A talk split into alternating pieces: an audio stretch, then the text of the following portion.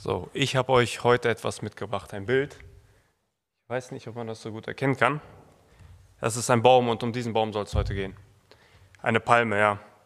Und wie wir als Christen von dieser Palme lernen können und warum diese Palme so grün ist und so viel Frucht bringt. Denn diese Palme steht in Spanien in der Wüste Tabernas. Das ist die einzige echte Wüste, die wir in Europa haben. Und ich habe hier noch ein Bild von der Wüste. So sieht die aus. Das ist das Bild von der Wüste. Also es regnet dort, regnet dort sehr wenig. Es kann sehr heiß werden, bis zu 48 Grad. Und im Winter auch sehr kalt, kann sogar Schnee liegen. Und da wächst eigentlich nicht viel außer ein paar Sträucher. Und doch trägt diese Palme, diese, Blätter und trägt auch Früchte. Wie kann das sein? Also das Rezept dieser Palme oder wie ihr das macht, das steht in der Bibel. Und wie auch wir Früchte tragen können, wie diese Palme. Wir lesen uns Psalm 1, Vers 1 bis 3. Wohl dem, der den Rat der Gottlosen nicht folgt, der den Weg der Sünder nicht betritt und nicht sitzt, wo die Spötter sitzen, sondern Freude hat am Gesetz des Herrn und über sein Gesetz nachdenkt bei Tag und bei Nacht. Der, wie, der ist wie ein Baum gepflanzt an Wasserbächen, der seine Frucht bringt zu seiner Zeit und seine Blätter verwelken nicht, und alles, was er tut, gelingt ihm gut.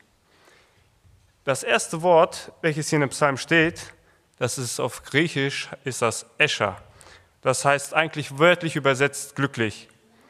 Hier wird das mit wohl dem übersetzt oder einige Übersetzer sagen auch selig oder gesegnet oder glückselig. Aber ähm, das kann man so übersetzen. Aber eigentlich heißt das eher, ist das eigentlich eher die zweite Wahl. Eigentlich heißt das äh, glücklich und wohl dem schwächt das eigentlich eher, eher ein bisschen ab, meiner Meinung. Ähm, eigentlich heißt das glücklich, so wie wenn ein Kind ein, ein Geschenk bekommen hat. Ja, dann ist es glücklich. Und Psalm 1, da lesen wir, Psalm 1 ist über den, also der erste Vers ist über den gerechten Mann gesprochen oder geschrieben oder ein Mensch, der Gott kennt und ihm folgen will. Also können wir das gut auf uns Christen beziehen.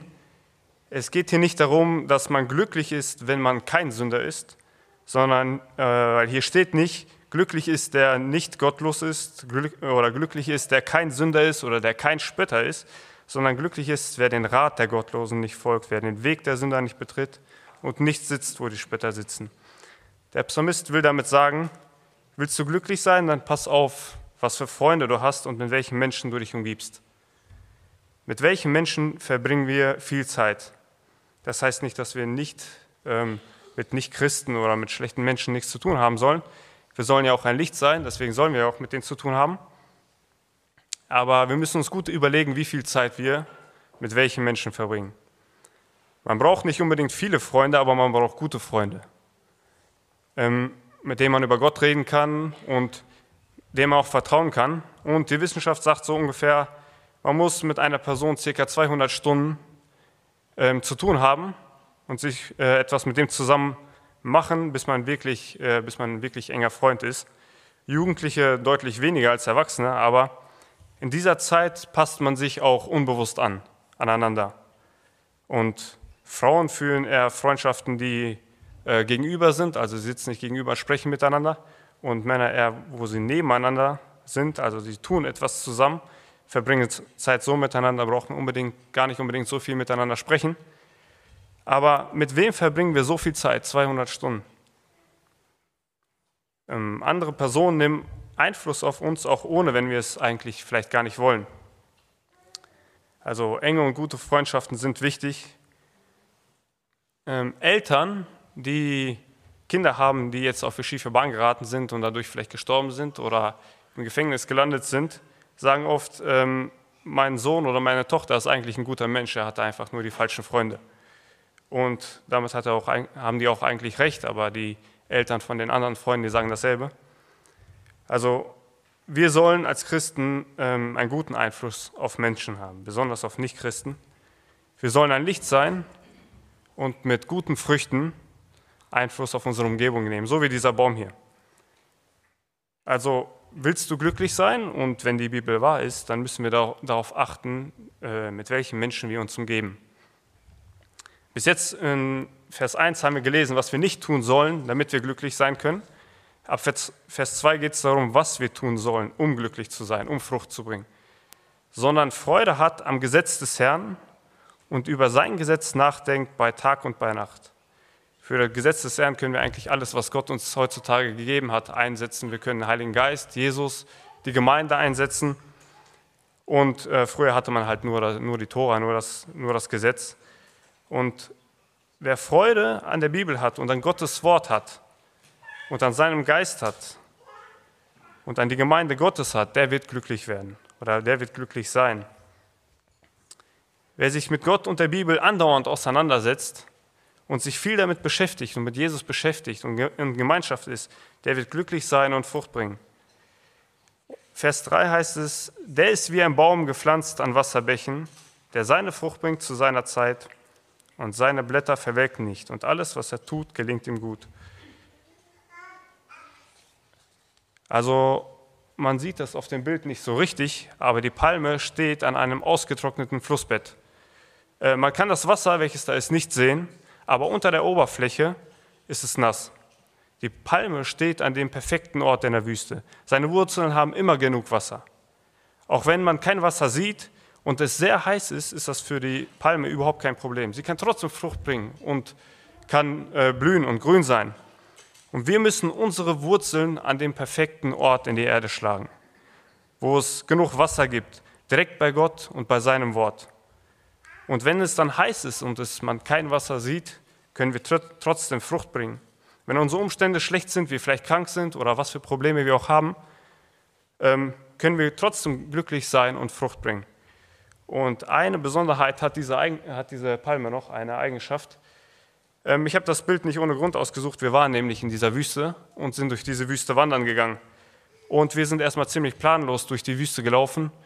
Und wir waren noch mit Kindern, konnten jetzt nicht so weit laufen. Aber irgendwann sind wir auf einen dieser kleinen Berge geklettert, um ein, um ein Ziel zu finden, wo wir hinwandern können. Und da war alles eigentlich, von oben hat man es gesehen, sehr kahl und äh, war nichts Auffälliges eigentlich da, außer am Horizont stand eine große Palme. Die wurde dann unser Wanderziel. Das, dort sind wir hingewandert. Einfach, weil die so auffällig war in dieser Gegend. Und ich musste sofort an diese Palme denken, als ich diesen Psalm gelesen habe. Ähm, es gibt viele Palmen in Spanien, besonders am Hotel und äh, an den Straßenrändern. Ähm, die werden immer schön gegossen und immer gepflegt von Gärtnern und teilweise steht ein Zaun oder, oder ein Gitter drumherum, damit auch ja damit er auch ja, super aussieht und sie sehen auch gut aus. Ähm, aber sie sind nicht besonders interessant und auch nicht besonders auffällig. Die Palme in der Wüste aber hatte sehr viel Aufmerksamkeit, nicht nur bei uns, sondern auch bei anderen Wanderern. Es wurden sehr viele Fotos mit der Palme geschossen, einfach weil sie kilometerweit die einzige große Pflanze ist. Und Frucht zu bringen in der Wüste, das ist sehr auffällig. In Galater 5, Vers 22 steht, welche Frucht Christen bringen sollen. Ja? Es ist die Liebe, Freude, Friede, Langmut, Freundlichkeit, Güte, Treue, Sanftmut und Selbstbeherrschung. Ich werde jetzt nicht auf die einzelnen eingehen, aber es ist leicht für einen Baum Frucht zu bringen, wenn um ihn gegraben wird, wenn er immer gewässert wird, wenn, äh, wenn alle schwierigen Situationen von diesem Baum abgehalten wird. Ähm, wie die Palmen in der Stadt oder im Hotel in Spanien. Ähm, so ist das auch bei uns. Ich trage eigentlich immer die Frucht der Geduld, ja, solange ich auf keinen warten muss. Und auch, ich bin auch meistens freundlich, ja, solange es mir gut geht. Und äh, habe auch Freude, wenn ich im Lotto gewinne. Oder ähm, ich liebe auch die Menschen, die mich lieben. Aber das ist leicht, das schaffen auch Menschen, die deren Wurzeln nicht bei Gott haben. Die Frucht des Geistes ist, wenn man geduldig ist, auch wenn man sehr lange warten muss. Zum Beispiel wie bei Abraham, er musste 25 Jahre auf seinen Sohn Isaac warten. Jesus hat ihm mit 75 versprochen, er wird einen Sohn haben. Da war er schon alt und erst mit 100 hat er ihn bekommen.